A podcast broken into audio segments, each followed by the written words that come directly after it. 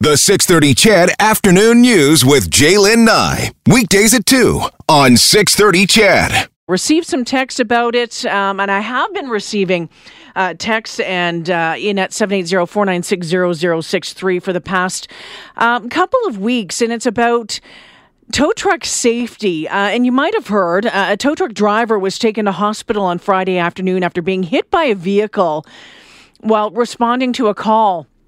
It happened while he was putting out traffic cones around the area of 17th Street and Whitemud Drive. Um, there were some vehicles in, di- in the ditch there, and and uh, the tow truck driver responded. He suffered injuries to his arm. He was taken to hospital. He's going to be okay, but it has renewed calls for more safety protocols to be put in place.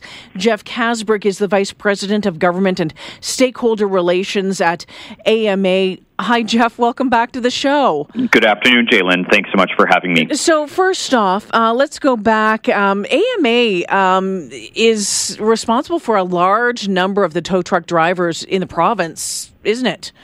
Uh, that's absolutely right. So uh, we actually represent a significant majority of uh, the tows that occur in the province uh, for private passenger vehicles, and that is inclusive not only of our fleets that we operate, but all of the contractors that we work with all across the province that make sure that our members remain safe and uh, that we can be as mobile as possible. What can you tell us about what happened yesterday? I know that there was a, something called a traffic blocker truck out there. Can you explain how you know what that is? Sure. So this uh, incident uh, did occur actually on Friday, and uh, there are a number of safety protocols that we take uh, whenever we are uh, deployed to a roadside scene. Um, because the real reality is that one uh, once every 14 minutes, we're responding to a high risk call at AMA, and so there's a few steps that we take. One is we have high visibility reflective clothing and cones that that we always equip our tow truck operators with, um, and we provide ongoing training and safety. And then the piece that you were talking about is uh, for many of our high risk calls, we actually deploy a secondary uh, unit, which is a truck that sits even before uh, the roadside scene itself to create even uh, more space for our tow truck operators to uh, to work safely. And and in fact, uh, we had one of those safety blocker units deployed at this incident that occurred on Friday. So, what else can you tell us about what happened on on Friday? How is it that someone got with with with those safety protocols in place? How was it that someone was able to get so close to one of the the, the truck operators um, that he he got hit? In in spite of all of those measures, unfortunately, it's all too common a reality for our tow truck operators that they are either dealing with near misses or, uh, like this circumstance that we had, uh, our operators are are being struck, and uh, and that is in spite of everything that we're doing. So there is more that can be done, uh, and and we must be doing that uh, to be uh, making sure that we're dealing with their safety as as critically as what we can. but but beyond that is the sobering reality that every single one of these circumstances, as you're suggesting, are entirely preventable. Uh, and that is because we just need drivers to take a little bit of care and caution as they're passing a roadside scene. Uh, uh, keep focused on the road ahead.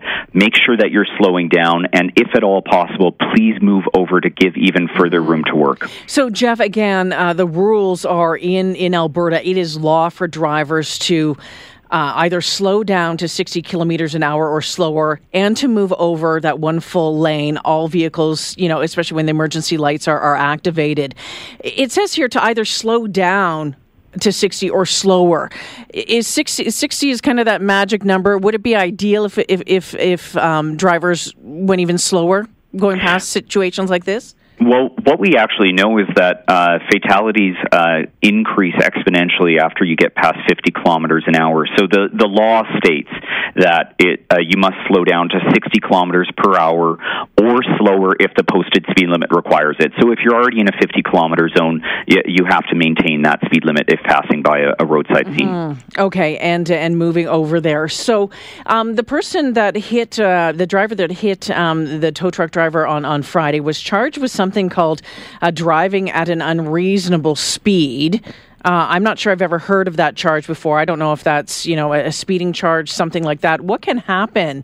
I, I mean, these there, there's tow truck drivers who have been killed um, across the country while working. This is unacceptable, Jeff. This is absolutely unacceptable. And in fact, actually, in Ontario just recently, there were two tow truck operators uh, just this year that uh, tragically lost their lives uh, while uh, just doing their job uh, while uh, uh, making sure that other family members mm-hmm. and and those that are stranded at the roadside are safe. And what we need to be doing is acting in the exact same way that we would uh, hope others are acting if we were the ones pulled over at the roadside uh, in a broken down vehicle or one of our family members. We need to be slowing down, moving over, and giving others room to work.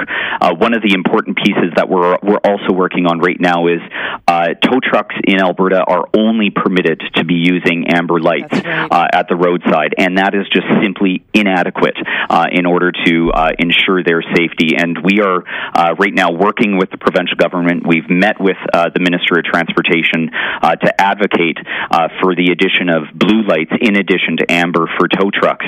it's something that Saskatchewan actually has yeah. in place now. However, that happened in Saskatchewan on, after a tow truck operator yeah. tragically lost her life. Yeah. Let's avoid that circumstance here. Jeff, what is it about about the blue lights that um, that um, you believe in and that the AMA believes so strongly in when it comes to um, safety for our tow truck drivers? So it's it's really an evidence based uh, piece that we're bringing. First of all, research tells us that colors in combination with one another are far more effective than a single color alone. And then blue light combined with amber is actually extremely visible, the most visible uh, combination of colors uh, in low light and inclement weather circumstances, Jaylen, which is exactly when it is that our tow truck operators are so often responding. And so it's it's for that reason that we're that we're bringing this forward. It's uh, it's one where it's been proven out and very clear in research that that is a very vibrant and visible uh, color combination. Okay, Jeff, I, I know that um, calls for these blue lights have been happening now for a couple of years. And I was reading an article, actually, I think from last year, a couple of years ago, that um, you know one of the transportation ministers wasn't sure if blue was the right color uh, for these lights. Why is this taking so long? It's it's a question that we have as well and and I'll be I'll be entirely frank. We just are not doing all that we can to be protecting uh, those that are at the roadside, whether it's our tow truck operators or uh, whether it's uh, the members that they're responding to. Uh, this is a, a, simple change that we can do. Uh, the research shows that uh, it's far more clear, and and we don't know why we are hesitating, given that we should be just doing all that we absolutely can to try and be improving safety. Is it going to be the the absolute end? End of any uh, uh, safety issues that we have at the roadside? No. However, this is a very important step, and uh, and we just simply are not doing all that we can right now uh, in order to get this done. Okay, so you said you you've met with the province. What has what have those conversations looked like? Sounded like? Where are we? Well, you know, we've we've actually met directly with the Minister of Transportation. We're grateful that he's acknowledged that more needs to be done uh, to protect the safety of those that are working uh, at the at the side of the road.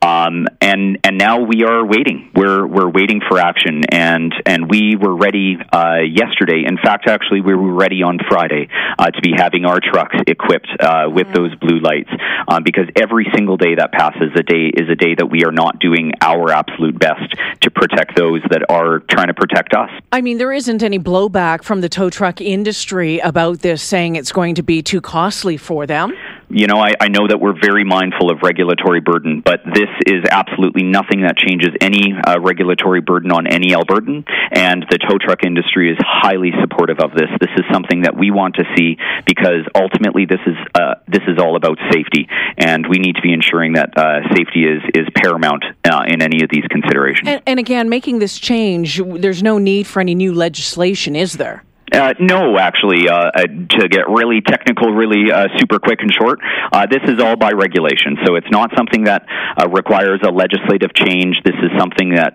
that governments can make the decision and determination themselves, and and be able to move forward with this really important safety consideration.